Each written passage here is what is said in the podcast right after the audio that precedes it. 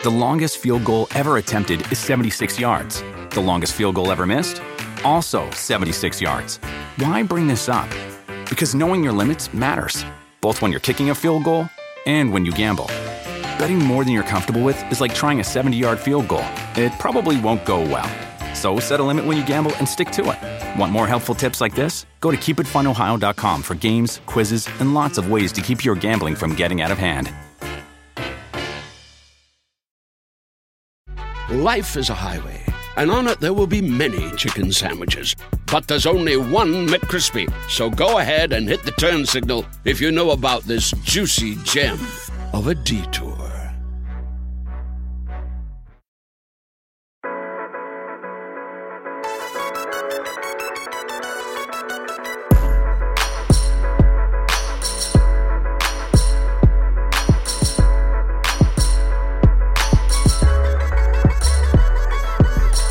Hello, everybody. Welcome to the RotoWorld Football Show. I'm Patrick Daugherty, joined as always by Denny Carter. We will be joined later in the show by Mr. Eric Samulski to talk about some streaming defenses for the fantasy playoffs. Good defenses that might have poor matchups that you might not want to play. Uh, maybe slightly worse defenses that have some good matchups. Uh, all the in between as well. So Eric's going to tell you everything you need to know about playoff defenses. Denny and I are going to break down two wild Monday Night Football games. Two games that had like the same score for like a very long time. Yeah, very strange. and they were within seconds of each other. if you were yeah, watching the box score, it would be like 19 seconds left in the first half. The other game had 17 seconds. It was crazy. It was very crazy. Inconceivable Dolphins loss, we'll say. um, a stirring Giants victory. Mr. Tommy DeVito taking the nation by storm. Boy, is Dan, Daniel Jones in hell, man. He's just uh, just in hell. And then we're going to get to all the news from the week. Justin Herbert done for the season. The Houston Texans an injury crisis. Uh, Jake Browning facing a really stiff test this week against the Vikings. Uh, Joe Flacco's effect on the Browns offense, Odell Beckham for Zay Flowers, and much more. Actually, might not be much more than that. It's probably going to be just about exactly that. Um, Denny, I wanted to riff about Tommy DeVito, but we have to talk about him for real in a We few do. minutes. So I think we'll just start with the Dolphins' 28 to 27 loss to the Tennessee Titans. This was legitimately one of the most inconceivable uh, NFL losses I've ever seen. When they went up 27 to 14 with what three minutes left after two just back-breaking Titans Right. fumbles. The first Titans fumble was a backbreaker. Like that was a game ender. And they're like, well, just to be safe, we'll do it again. and we'll do it again. The Dolphins took advantage of both, but then the Titans just scored twice. Easily. And- yeah. What is this? I don't know even where to begin. What is our Dolphins concern level? It was a really, really bad game by the Dolphins. So I will say they had been getting, they had not been playing well before these two Titans fumbles. So it was not like the Dolphins deserved to win this game. Just a really, really listless, uninspiring performance. Uh, for sure, knocked Tua Tagovailoa out of the MVP Oh. race. he was. Um, he was yeah, he was probably never in it, but he's not in it for sure now. Uh, what is the Dolphins' concern level? An offense that kind of like last year came out of the gates just insanely hot, and has just been kind of like losing parts as the season has gone along. I mean, look, uh, you take Tyreek Hill out of this offense, and it becomes the most mid offense in the entire league. This is what the Zoomers are saying.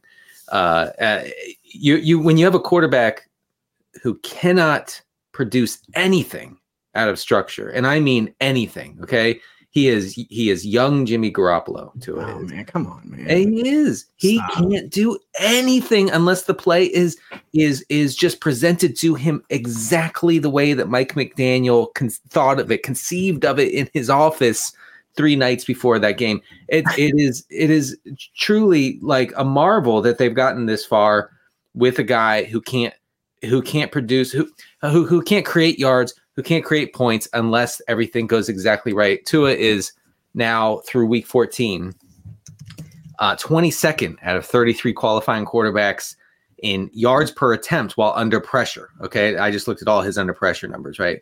Um, only three quarterbacks have a lower completion rate under pressure. Those quarterbacks, Pat, you may have heard of them Jimmy Garoppolo, uh, Bryce Young, and W- Will Levis.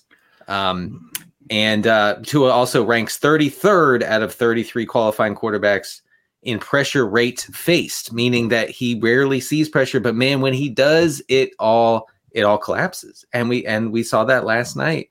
it, it, it collapsed, and this offense cannot function when things are not perfect for Tua.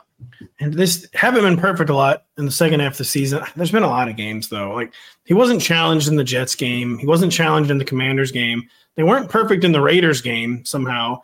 He had a pretty good fantasy day, but gosh, he, he's had more than he hasn't had more than two scores since before Halloween. Yeah. He has only what six touchdowns, passing touchdowns over his past five starts. It has not been happening in fantasy. I've been kind of slow to adjust in the rankings. All 32 teams though are back this week. Uh, Tua still he's still a set and forget QB one because the floor is okay. The upside in theory is still there, but man, I don't know. They have a rematch with the Dolphins this week. I don't feel like super great about Tua for the A first week of the fantasy playoffs. You said a rematch with the Dolphins. Who, who did you mean? Excuse me, the, the Jets, the New York Yeah. football Jets. Oh, I feel terrible. Te- I feel terrible about that game. Are you kidding me? And d- d- I didn't misspeak, but the Dolphins are playing the Dolphins. I Oh, I'm, yeah. I'm sorry. I That is didn't analytics, misspeak. but I don't. I uh, don't ever misspeak. but uh, I I couldn't. I actually could. I was trying to rack my brain and be like, oh, you mean the? But I had no idea. So, um, yeah, no, no. This Jets defense is is is a real defense. We saw that last week against C.J. Stroud and the Texans. I I I benched C.J. Stroud in a couple spots because I just didn't like the matchup. And I know, look, I mean, you're probably not doing better off the waiver wire, but Tua is in a in a very bad spot this week. He is, and this this is an absolutely pointless debate that I've been kind of obsessed with for no reason. But like the sh- Shan- the Shanahanigans, Yeah. like the quarterbacks of the Shanny system, Brock Purdy versus Tua, it's like not even close. Like Brock Purdy is Brock Purdy. I, he, I'm not only am I ready to. I threw in the towel that he's good. I admitted he was good. You know, like uh, like a week ago. You're only eight weeks behind. now, now I'm admitting that he really, he actually really does deserve MVP consideration. And I understand all the counterpoints to it. Yeah. He's he's not even the best player in his own offense. It's Trent Williams. He's not even the most important skill player. It's Christian McCaffrey, but he's an MVP candidate. Wait, wait. You say Trent Williams is the best player on the team? Is that what you said? Yeah, he is for sure. Okay. For sure. I'll take he actually that actually I don't think is really that controversial of a take. Um, I, I, I just, I've never, I didn't know we evaluated offensive linemen. they instantly lost three games when he was hurt. so like I think even that kind of confirmed it a little. Uh, He- he's the best player on the team. I think, I still think it's Dak. Um, but sure. Uh, Purdy is definitely in the conversation. And uh, the Joe Montana comps are going to be wonderful this postseason. the difference between Purdy and Tua and the difference between Purdy and Jimmy G is that Purdy like loves to freelance. He I'm does. sure I'm sure Kyle Shanahan is like horrified and maybe a little mortified by it, but learning to accept it. Uh, imagine Tua Tagovailoa, throw, Tagovailoa throwing back across his body. No, no, It no. never happened. Well, you look at you saw at the end of at the end of the game, at the end of the Titans game. I, I'm really I'm I'm really not trying to like like bury Tua here, but that was uh the the color commentator on the on the broadcast said, "What was that? What what what what was what was that uh that whole setup? Like you can't even pretend to throw a pass when." You have to hustle up and like run a play and convert a fourth and short to keep the game going. That wasn't even close No, that was that, that, that was embarrassing. That was That was embarrassing, embarrassing. for. But that, that was Louis Riddick and Dan Orlovsky with Mr. Chris Fowler. The Yeah, the Riddick, legend. Riddick was making some good points that I think we should consider about Tua and his ability to do things on his own. So what's going to happen when Tua just torches the Jets? Though He's not. He's not hmm. going to. No, he's he not going to. No, Tua- no, Tua's going to just re- you know favor favorite favorite for later. Tua's going to fall apart. Oof. What oh, man? Do you want to know what Tua's fantasy playoff schedule is? Huh. I don't know how this is real. This is versus Jets versus Cowboys at Ravens. Well, sounds sounds over to me. Yikes! it's it's to, to over to over. Um, That's what they're saying. week 18 against the Bills too. Uh, yeah. Uh, you're so you've said it's over for Tua. It seems a bit strong to me, but uh, is, is it over for Devin Achan? He had 20 touches in week 13 in his return. Mhm. Uh, 14, or excuse me, 12 against the Titans last night. Found the end zone twice in week 13. Did not find the end zone last night. Raheem Mostert Yeah. returned to his battering ram role. Uh, unsurprisingly, since he's come back from the injury, the we haven't seen the explosive plays. We have seen the long-awaited, long foretold regression.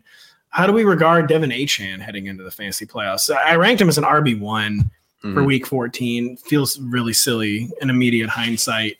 What are we doing with him going forward? I think we've seen Mostert and Achane uh, take very distinct roles in this Miami offense, in a, in, a, in a Miami offense that likes to be run heavy when it can be. In other words, when they uh, can maintain some neutral or positive game script. Uh, Achane ran 22 routes against the Titans, saw nine targets. Mostert ran 19 routes, saw one target. Um, interestingly, and I, you know, just looking at how, how they were used, uh, I, I sort of have a theory on Achane as the being used as basically the wide receiver three behind Tyreek Hill and Jaylen Waddle. Uh, 13 of Achane's 22 routes against Tennessee came from the slot or out Mhm. wide. They're actually doing it, huh? They're using the running back in the slot. they're finally they're doing they're doing the thing that I got so upset about in the in this past offseason. It when when Arthur Smith was like, we're gonna use P- Bijan in the slot. And I said that never happens, and now it's happening on two in, in two cases, and with Robinson and with with Achane. Never so- owned. No, no. but if you ch- check my bio, uh, Achane got all the two minute snaps against the Titans. Mostert had five goal line snaps to zero for Achane.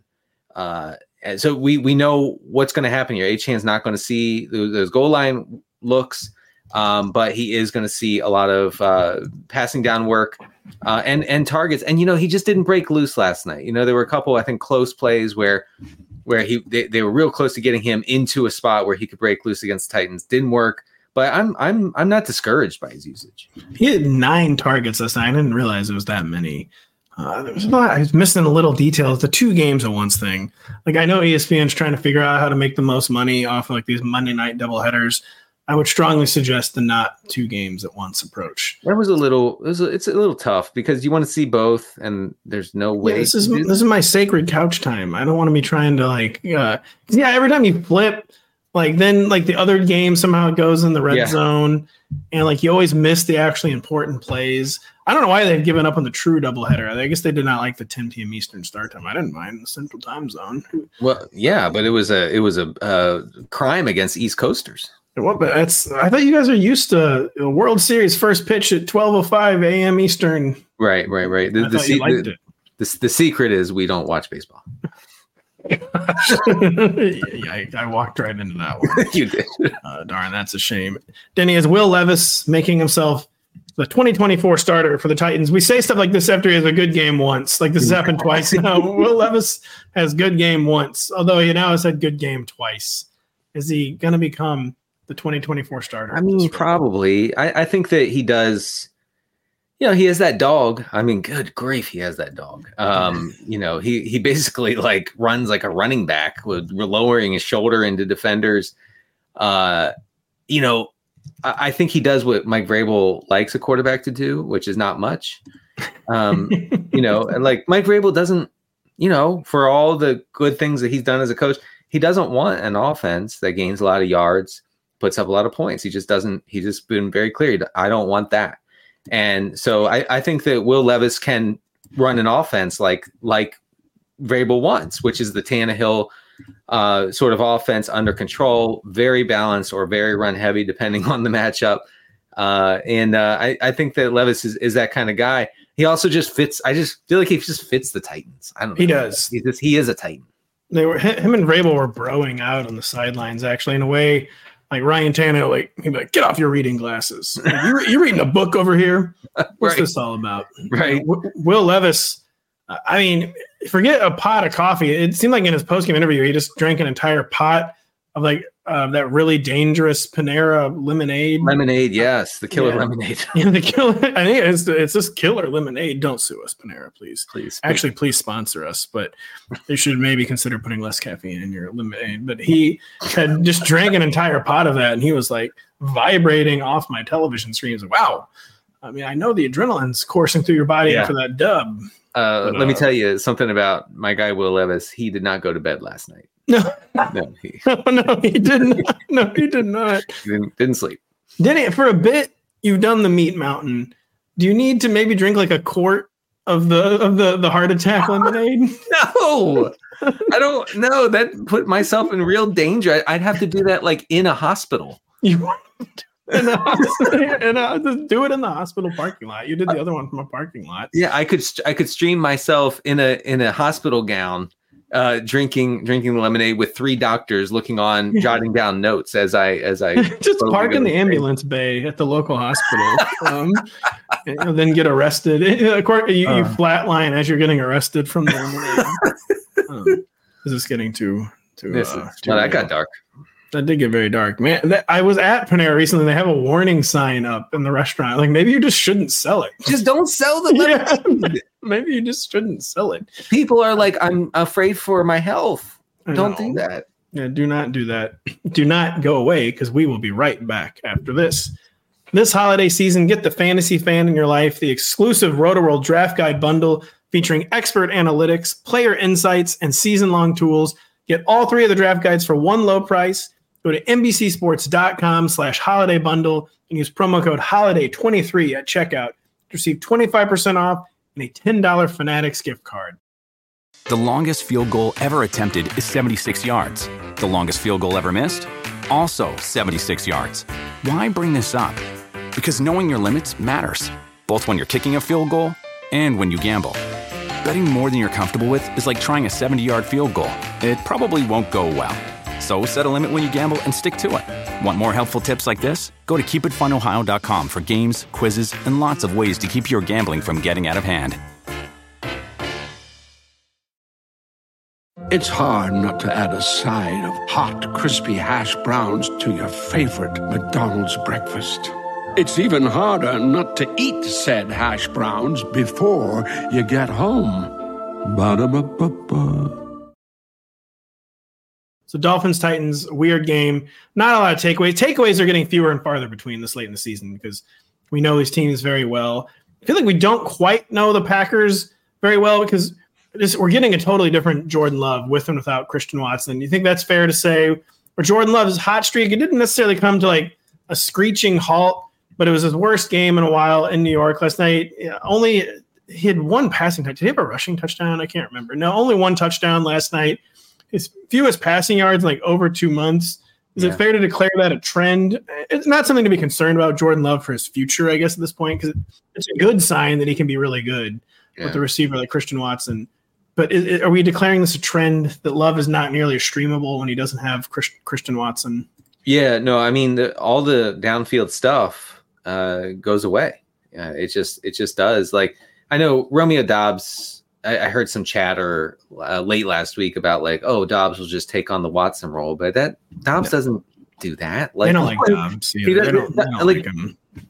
But also Christian Watson uh, coming into the into the NFL was was a, an unbelievable prospect from a speed standpoint, and Doubs was not exactly. So, uh, yeah, uh, the, the the the top has been sort of lopped off the Packers passing attack with Watson out.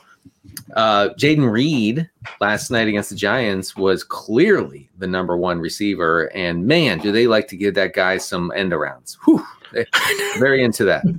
Um, yeah. So, but Reed ran seventy percent of the routes. Um, only saw uh, six percent of the air yards, but ten targets to lead the team. Doubs, Doubs saw seven. Uh, he caught eight of them for only twenty-seven yards. He had the rushing touchdown. Uh, and, and- wait, did he also have a receiving touchdown? I think maybe he did. Who Jayden Reed did not have a receiving No, touchdown. He no, only just the rushing. Okay. They're really trying to make him Deebo 2.0. Yeah. Yeah, yeah, yeah. And and I mean uh LaFleur has has said like Jayden Reed is like my war horse or something like that. like he really, really is into Jayden Reed. So I think we should kind of listen to that and just know that as long as Christian Watson is out, and maybe when he comes back, the Packers are committed to force forcing the ball into Jayden Reed's hands. like you said, they had kind of been doing it even before Christian Watson went out. Yeah, Doubs this week he doesn't crack probably the top forty. He's right around. He's a he's a legit wide receiver four, but he's not getting in the top thirty six the way Jayden Reed is. And the Packers this week are playing the Buccaneers, so a good matchup. It is. Jayden Reed will definitely he might be cracking the top 30 actually um, at wide receiver. So Jayden Reed, he is I was gonna ask you which Packers wide receiver is the one we want to be playing. It's definitely Jayden Reed. It is. Dontayvion Wicks, maybe like a dark horse top 50. Like if you really need some like mega upside off your bench, but also a zero point floor. Yeah, and then you know Malik Heath sort of came came in there and took took some Oh, yeah. routes away from uh from Wicks. So that that's a little tough. But if you if you have Reed and you you sort of you know had him on your bench for a while, maybe you started him there here or there.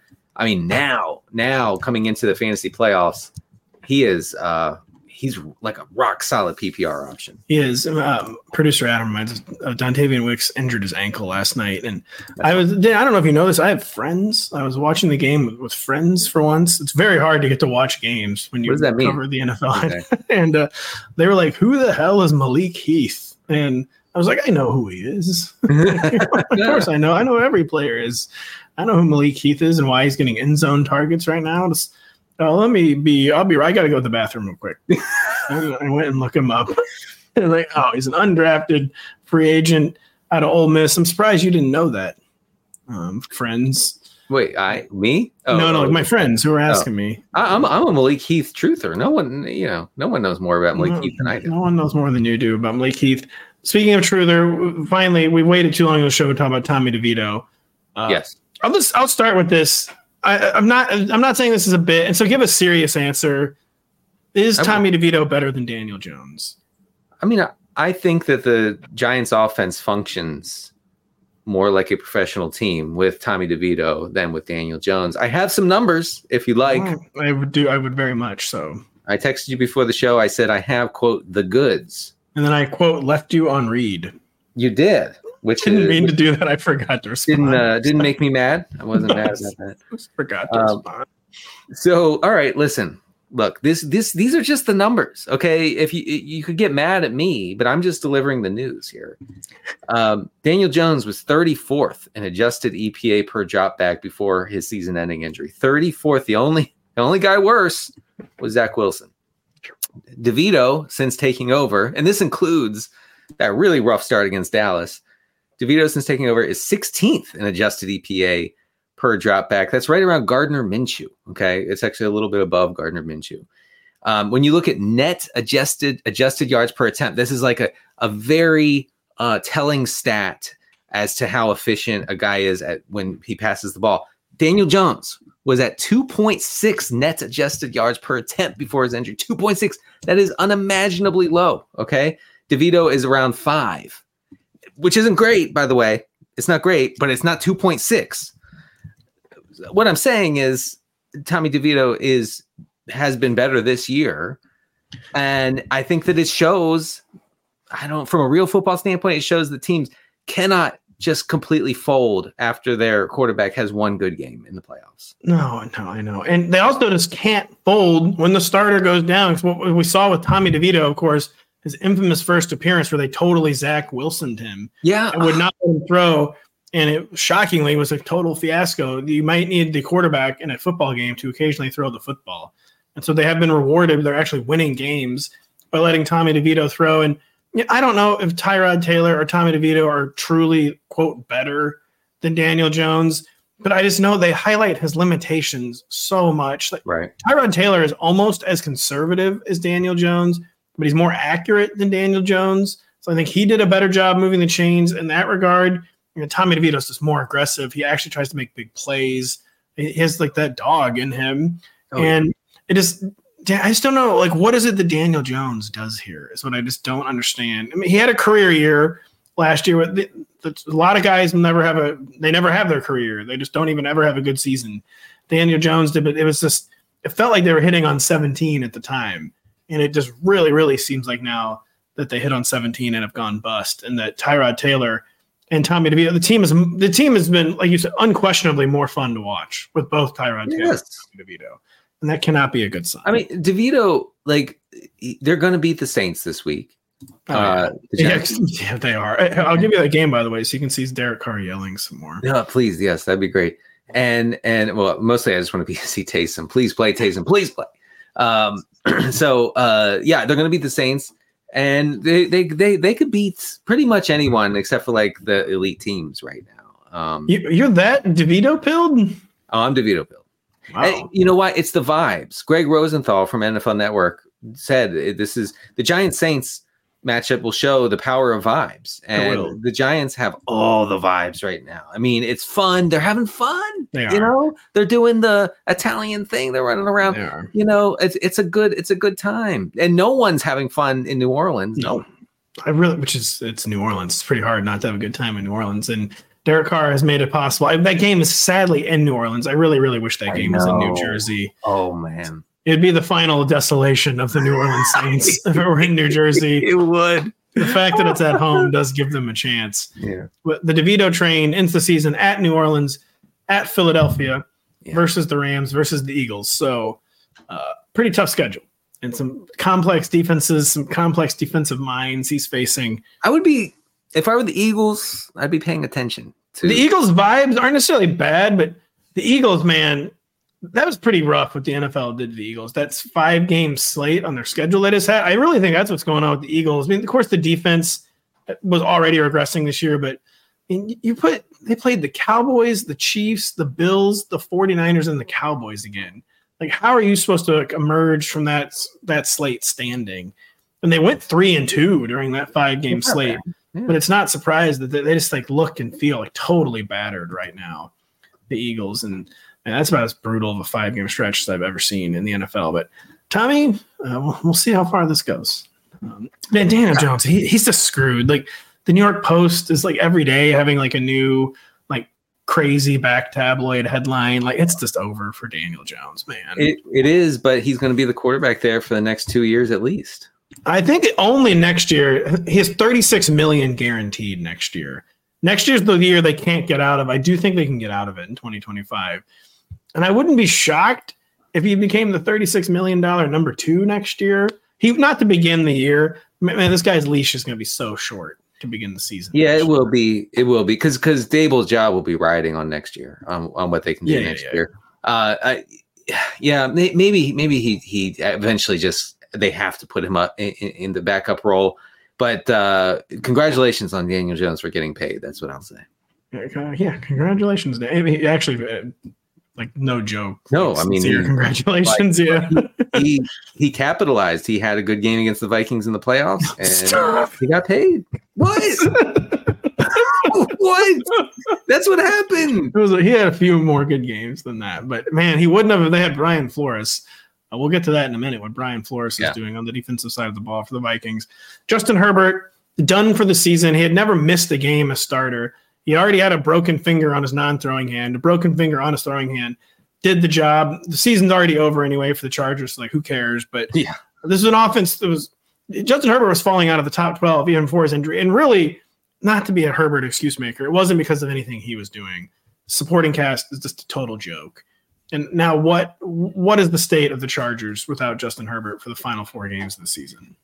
It's not good, is what I is what I would say. But uh, I do have some hope for Keenan Allen, at least, uh, which is really all that matters here. I know folks who have Keenan Allen thought that they were set up pretty good for the fantasy playoffs, and uh, not as much right now. But I do have a little bit of good news. If I could find it in my notes, there it is. Um, Easton Stick, who came in for, and Easton Stick, look, folks are asking, is he a real person? Yes, he is a real person. Okay. And that's his name. And I appreciate if you don't make fun of Easton Stick. Uh, he came in, he threw 24 passes uh, against the Broncos last week. He did make some catastrophic errors, but as far as targeting goes, he targeted Keenan Allen on 10 of his 24 attempts. That's a 41% target share. We like that. We do like that. And a lot of them were very close to the line of scrimmage when we like that as well. Uh, Easton targeted uh, Austin Ekeler on five of those 24 thro- throws. That's a 21%. So when we combine those two numbers, we get 62%.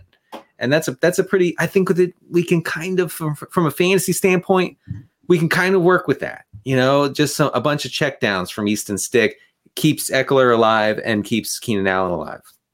He's got the feisty Raiders defense, but they're not that feisty on Thursday night. Then they have the Bills on Saturday in week 16. Then at they got they got the Broncos for the fantasy finals in week 17. That's going to be a bit of a problem. It is. Keenan Allen and The- Austin Ekeler. The Broncos since week eight are by almost every measure the best defense in the NFL. Man, so we'll just stick in that vein because since I believe like week four, the Vikings have been like almost historically good. Correct? I, I, I think they've been like like stunningly dominant since week three or four. And this brings me to I, I don't know if you have any stats on the Vikings defense, but also Jake Browning. Uh, he got home again in week 14, but where it was four good quarters against the Jaguars for Jake Browning. Mhm. It was more like four good throws for Jake Browning against the Colts, and they were all screens with like 40 yards of YAC. Does the Jake Browning party, which was already kind of winding down against the Colts, does it end outright against Brian Flores and the Vikings this weekend? Uh, yes, but also I think you're actually overselling Browning's performance last week. I think it was like 150 yards of YAC on on some screen throws.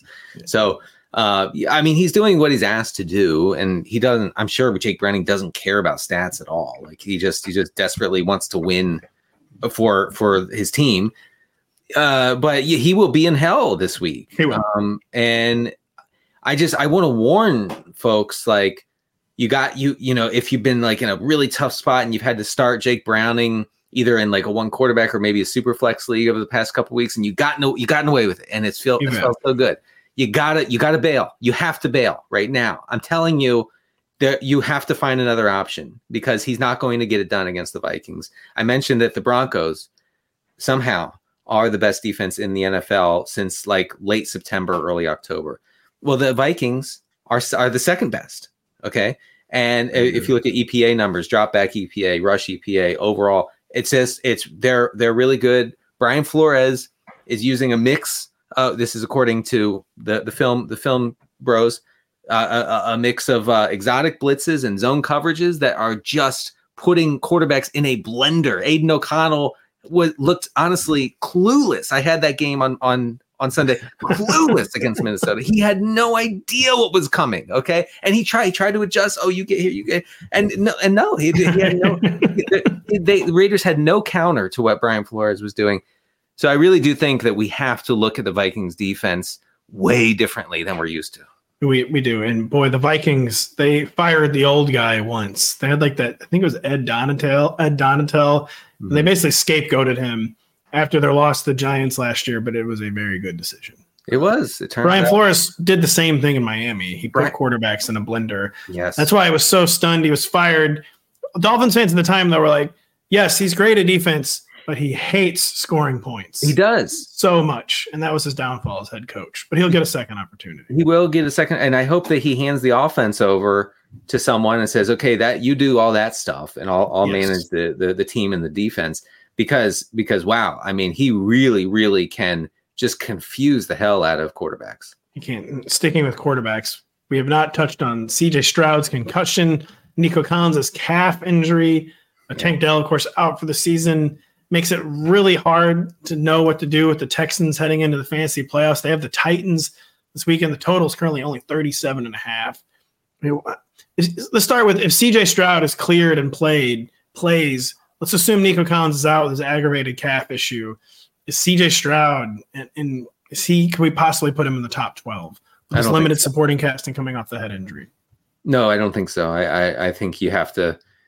I mean, you probably don't have a better option, but like he can't be a top twelve uh, play. I, I I really do think that the Texans' season largely ended with the Tank Dell injury. They are running out of gas. Yeah, I know, man. Um, Tell me, uh, me too. Just Yeah, I mean, yeah, I mean, all my best ball teams died as well, uh, along with the Texans' playoff hopes.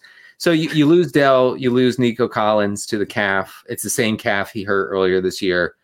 Um, it's it's over probably for Houston, and and uh, Noah Brown and or Robert Woods will be their wide receiver one going forward.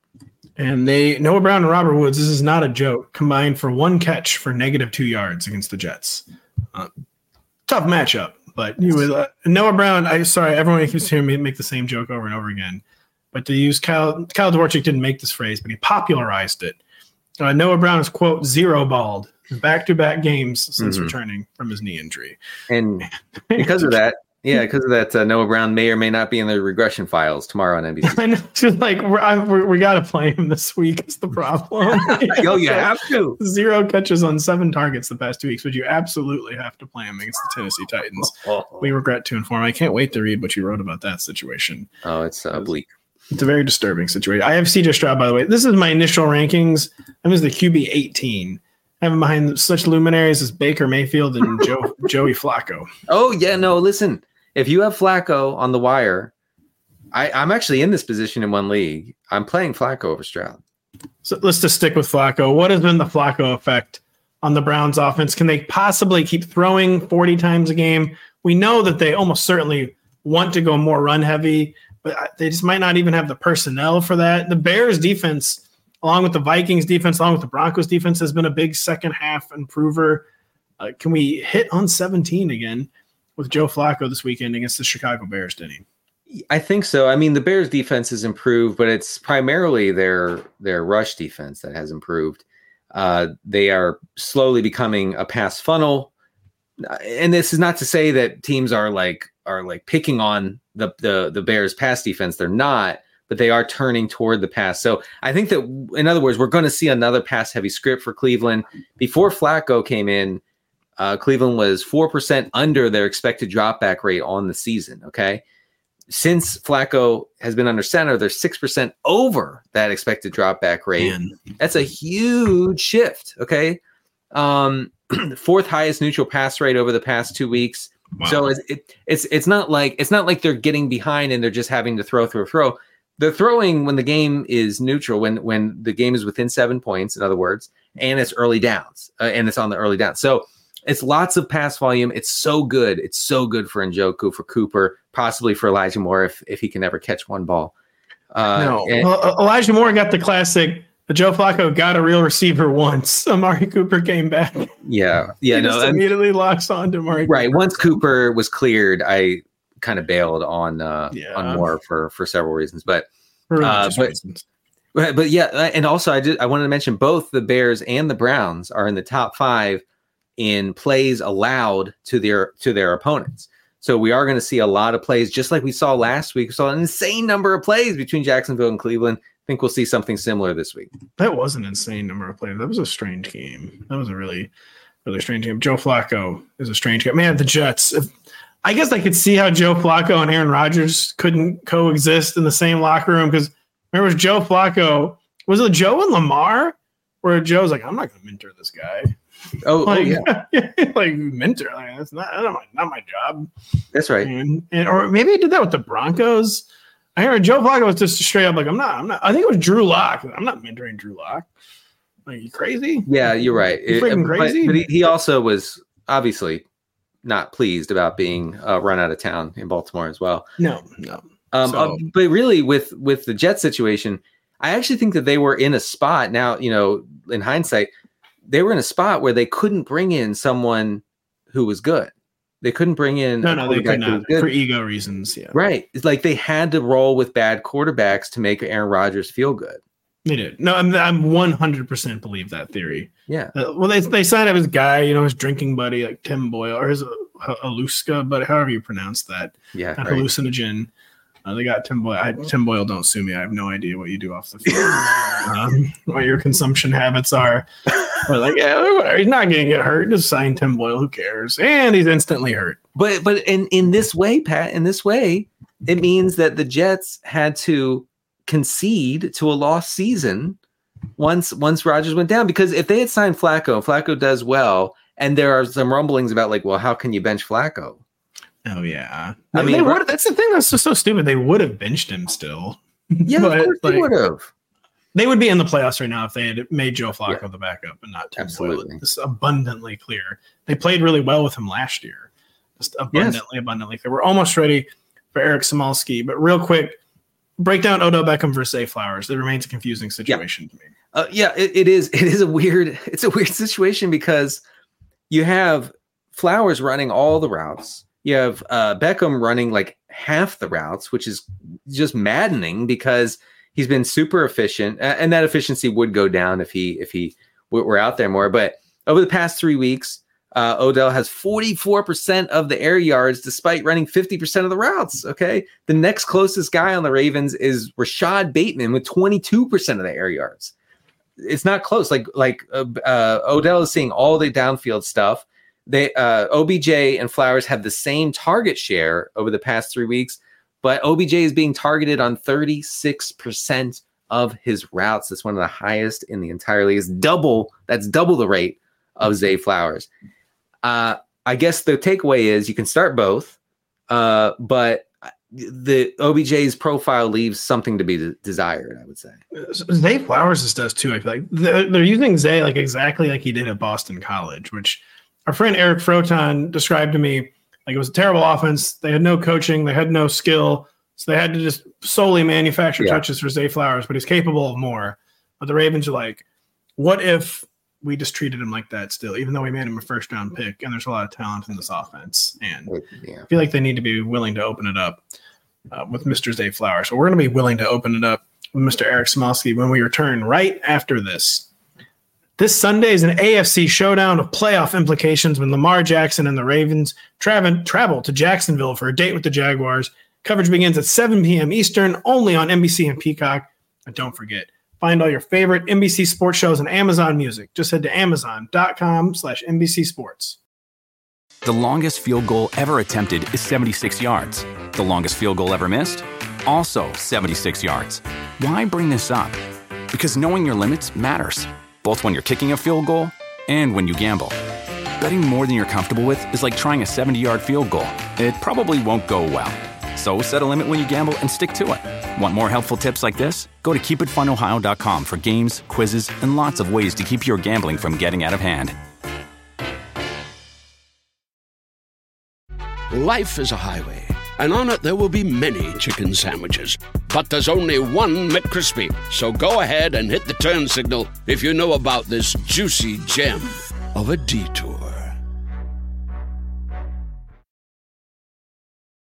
We are now joined by our friend and colleague, Mr. Eric Samulski. You may know him from such RotoWorld specialties as baseball and football, and blurbing with us every Sunday this season. He's a two-sport. He's a two-way Shohei Ohtani.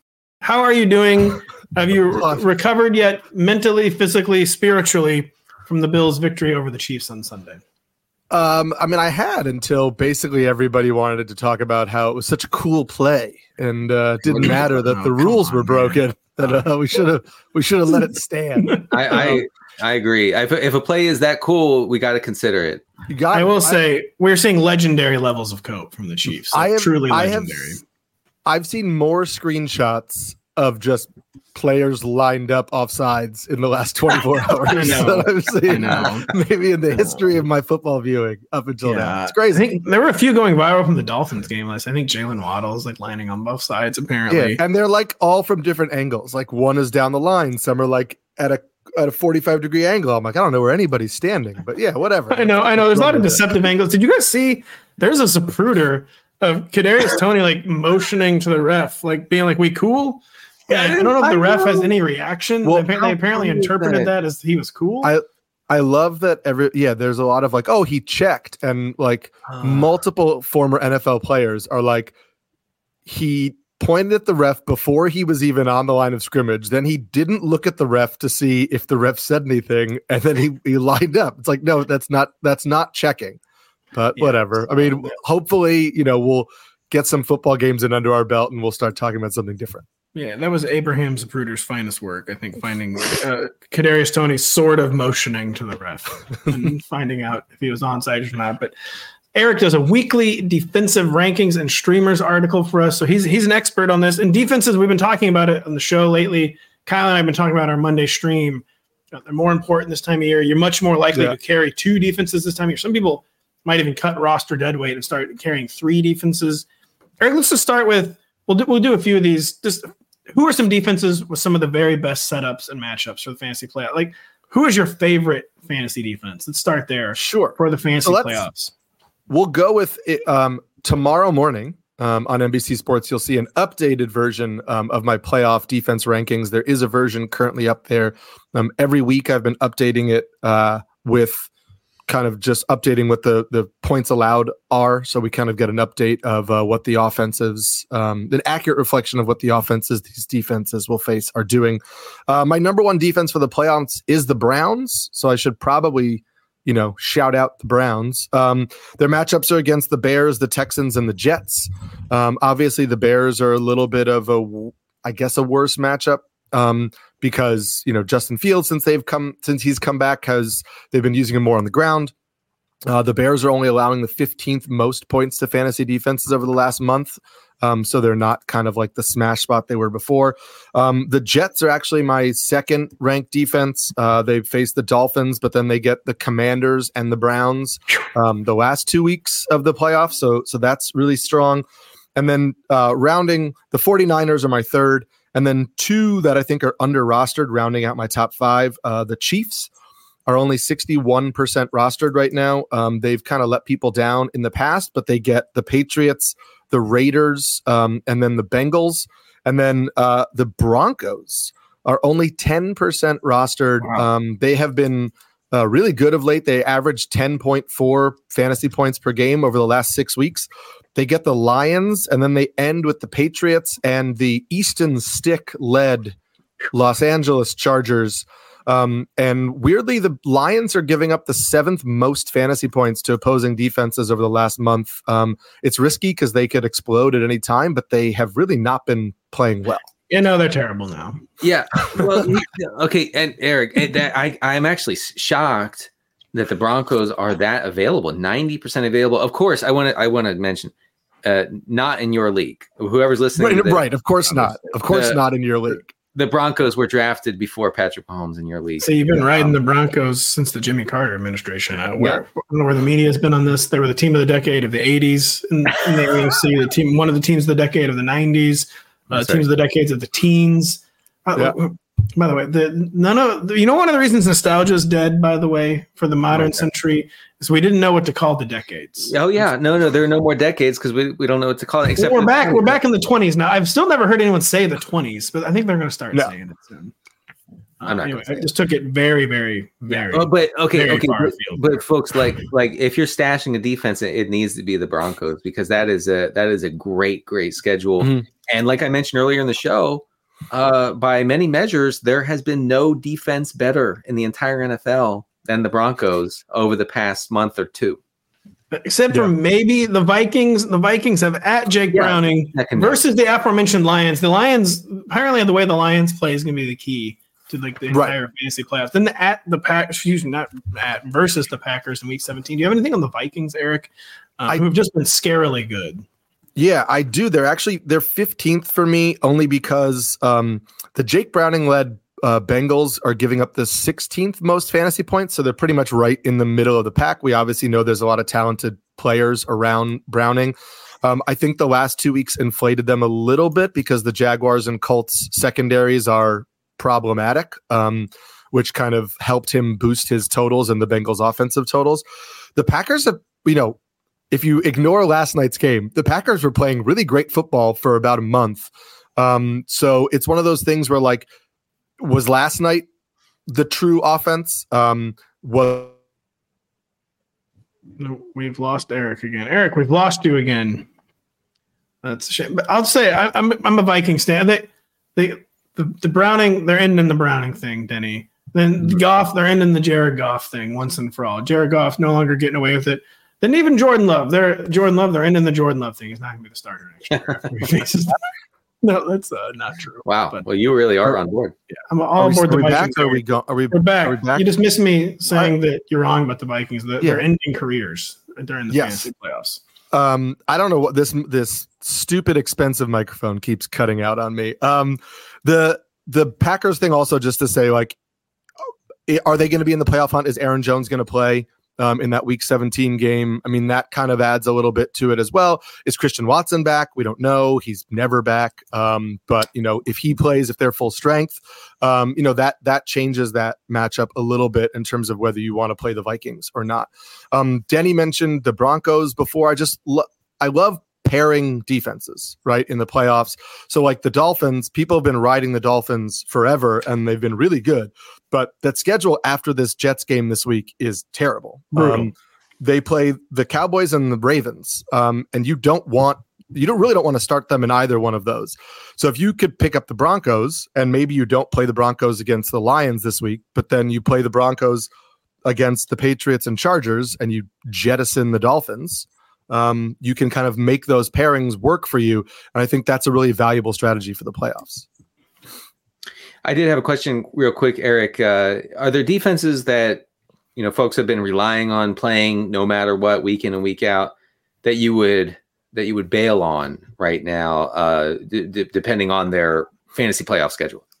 Yeah, I mean the, Dolphins are one after after this week. Um, the Cowboys I might not bail on because we talked about that Lions matchup in Week 17 as maybe more enticing than we thought, but the matchups against the Bills and the Dolphins are are not great. Um, so if you could find another defense um, for the next two weeks rather than the Cowboys, it's something I would do.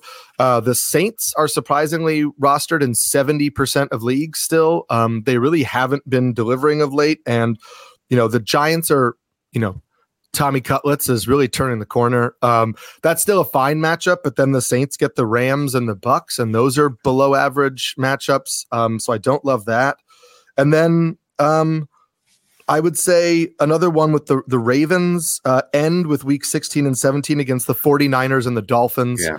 That's problematic. Um, you know, we saw the Dolphins last night, like you know, I mean, we assume in week 17 Tyreek will be playing, um, and so that will make that Ravens game a little more difficult. So that's another team where I might be looking to play the Ravens this week and then pivot.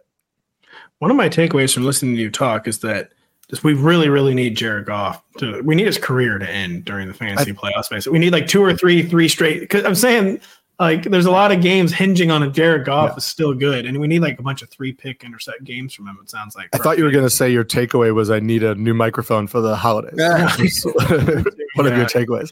Um, I'll just I'll say as a deep league um, option, the the Chicago Bears are only rostered in four percent of leagues, um, which feels shockingly low. Uh, they've averaged 8.8 fantasy points over the last six weeks. They get the Browns, the Cardinals, and the Falcons. Um, the Cardinals are weird, weirdly not as good of a matchup for fantasy purposes as we'd expect because um, they haven't really been taking a lot of sacks or turning the ball over with with Kyler back. Um, but they're not a they're not an avoid matchup. They're just kind of not a smash spot. But the Browns have three decent to above average. Sorry, the Bears have three decent to above average matchups. If you're in a deeper format, um, I think that they could be a pretty sneaky option for you. So I, I do think that one thing folks have to consider when they're kind of lining up these uh, defensive matchups is like, is the quarterback on that team uh, playing in a way that keeps the offense on time. Like when Justin mm-hmm. Fields was was disastrous earlier this season, the Bears defense was constantly in horrible spots and they were being yeah. destroyed from fantasy purposes, right? But now Fields is is keeping things on time. He's not making backbreaking mistakes. He's running more. The offense is clicking. And so the defense is in good positions, right? Mm-hmm. And, and this is the opposite of what's happened with Detroit where where yep. they were successfully hiding Jared Goff with good defense and not lots of running. Now they they have not been able to do that, right? So now we can string defenses against the Lions, not not not necessarily because things have have gone off the rails completely for the offense, but more more so that the, the Lions defense is bad, forcing Goff to be the guy, and he can't be the guy. Yeah. And you've seen that also happen with the Vikings, where the Vikings defense has become um, a a team or the Vikings have become a team we want to stream defenses against more recently yeah. because they're put in really the offense is putting people in really bad spots. Um, so that that kind of adds to this other point that you're highlighting, Denny, which is like it's the playoffs. You can't get too hung up on like who got me here, right? I know you may have been rostering this defense for six weeks, but it's the same really as any other position in fantasy. It's great that you were, you know, using so such and such player for the last four weeks and they got you into the playoffs. Um, if the matchup isn't good, you need to pivot, whether that's pivoting the, the player off your team entirely or to the bench. You can't just be beholden to like, well, this has worked for me in the past. We we need to kind of adjust. And I think the biggest mistake that people make with targeting a defense against a quote unquote bad offense, which I want to highlight, is like bad offenses in real football aren't always bad offenses uh, for fantasy football. Mm-hmm. So, for example, like I tweeted this out earlier today, we all watch the Steelers play and we're like, ooh, that's a bad offense. But they give up they have the they have the best turnover rate in the NFL and they give up the eighth fewest sacks in the NFL because they're a super run heavy and cautious team. So when teams are really run heavy, they obviously don't drop the quarterback back as as much to pass, which means fewer opportunities for sacks, which means fewer opportunities for turnovers. Run heavy games also bleed the clock more quickly, so there are fewer plays on offense, so there are fewer opportunities for defenses to kind of make interceptions and sacks. And so low scoring games are great for your defense, but they're great at providing a safe floor right? The Cowboys aren't the number yeah. one scoring defense because they hold opponents to low scores. They're the number one defense because they're getting turnovers and touchdowns. Yes. And so if you're not getting those opportunities, it's like, cool, you're you're playing against the Steelers. That's six, seven points, but maybe not 10, 11, 12 points. So you just need to factor that into your your targets. And that's what makes the Bears interesting this week against Joe Flacco and the, and the Browns is that there's going to be there are going to be a ton of plays in this game, ton of plays, mm-hmm. right? I actually think Flacco is a good play, and the Bears defense is a good play. They can happen in the same game, folks. It's yeah. the same thing. It's why we've loved facing Sam Howell. Eric highlights a super, uh, just incredibly important point about defenses is that yeah, you want you want to be facing teams that are going to have to throw a lot, and maybe they will put up some points. But like I said, the key is getting the sacks, getting the mm-hmm. turnovers. Mm-hmm like sacking Tommy DeVito nine times if possible yeah. is yes. very very good. He did hey, zero last zero. I know for Tommy Cutlets. Zero. It is crazy. He he's our, our guy is progressing shockingly quickly. Uh, he looks Jones, so much better than he did before. I mean, so we don't know. Jones, we don't have to say you know. Danny's in shambles. The Dimesman is in shambles. We've been talking about it the entire show. It's Jover for the Dimesman. It's real bad. Uh, Eric, any final thoughts on defenses, or, or I think we did we leave it all out there on the field? we left it all out on the field. Just a reminder: Wednesday morning, uh, you can see that find the updated playoff defense rankings with a a beautiful color coded chart uh, to go along with it, so you know which matchups are are good or bad, and you can kind of like do a puzzle game and, and pair your defenses that way. My last my last thought, real just real quick, guys. And this happens. I, I would advise people not to have emotional attachments to the defense. Okay. Oh yeah. Mm-hmm. Just j- just because the Cowboys have been good to you uh, for most of this year doesn't mean you have to you're not you're not morally obligated to roll with them going forward okay like you you got to detach yourself from that thing same with kickers i don't care if a kicker was good for you last week okay you play the matchups you do i'm gonna play and i'm gonna play matt gay again negative three points who cares we're gonna well, run maybe, it back out there maybe bail on him i don't Matt Gay, we will never bail on Matt Gay. We'll never bail on our listeners, except for we have to right now because the show's over. We're out of topics. We left it all out there on the field. Check out Eric's updated defensive rankings on Wednesday. Check them out though right now too. If you're listening on Tuesday night, there's good stuff on the site. It'll just be updated on Wednesday. Check out Denny's regression files dropping Wednesday. Check out my rankings for the first week of the fantasy playoffs dropping Thursday morning. And then of course, check out our Week 15 preview show when Denny, Kyle, and I break down the entire slate on Thursday afternoon. So for Eric Samulski, for Denny Carter, I'm Patrick Daugherty. Thank you so much for listening. We will be back later this week. The longest field goal ever attempted is 76 yards. The longest field goal ever missed? Also 76 yards. Why bring this up? Because knowing your limits matters, both when you're kicking a field goal and when you gamble. Betting more than you're comfortable with is like trying a 70 yard field goal, it probably won't go well. So set a limit when you gamble and stick to it. Want more helpful tips like this? Go to keepitfunohio.com for games, quizzes, and lots of ways to keep your gambling from getting out of hand. Life is a highway, and on it there will be many chicken sandwiches. But there's only one McCrispy. So go ahead and hit the turn signal if you know about this juicy gem of a detour.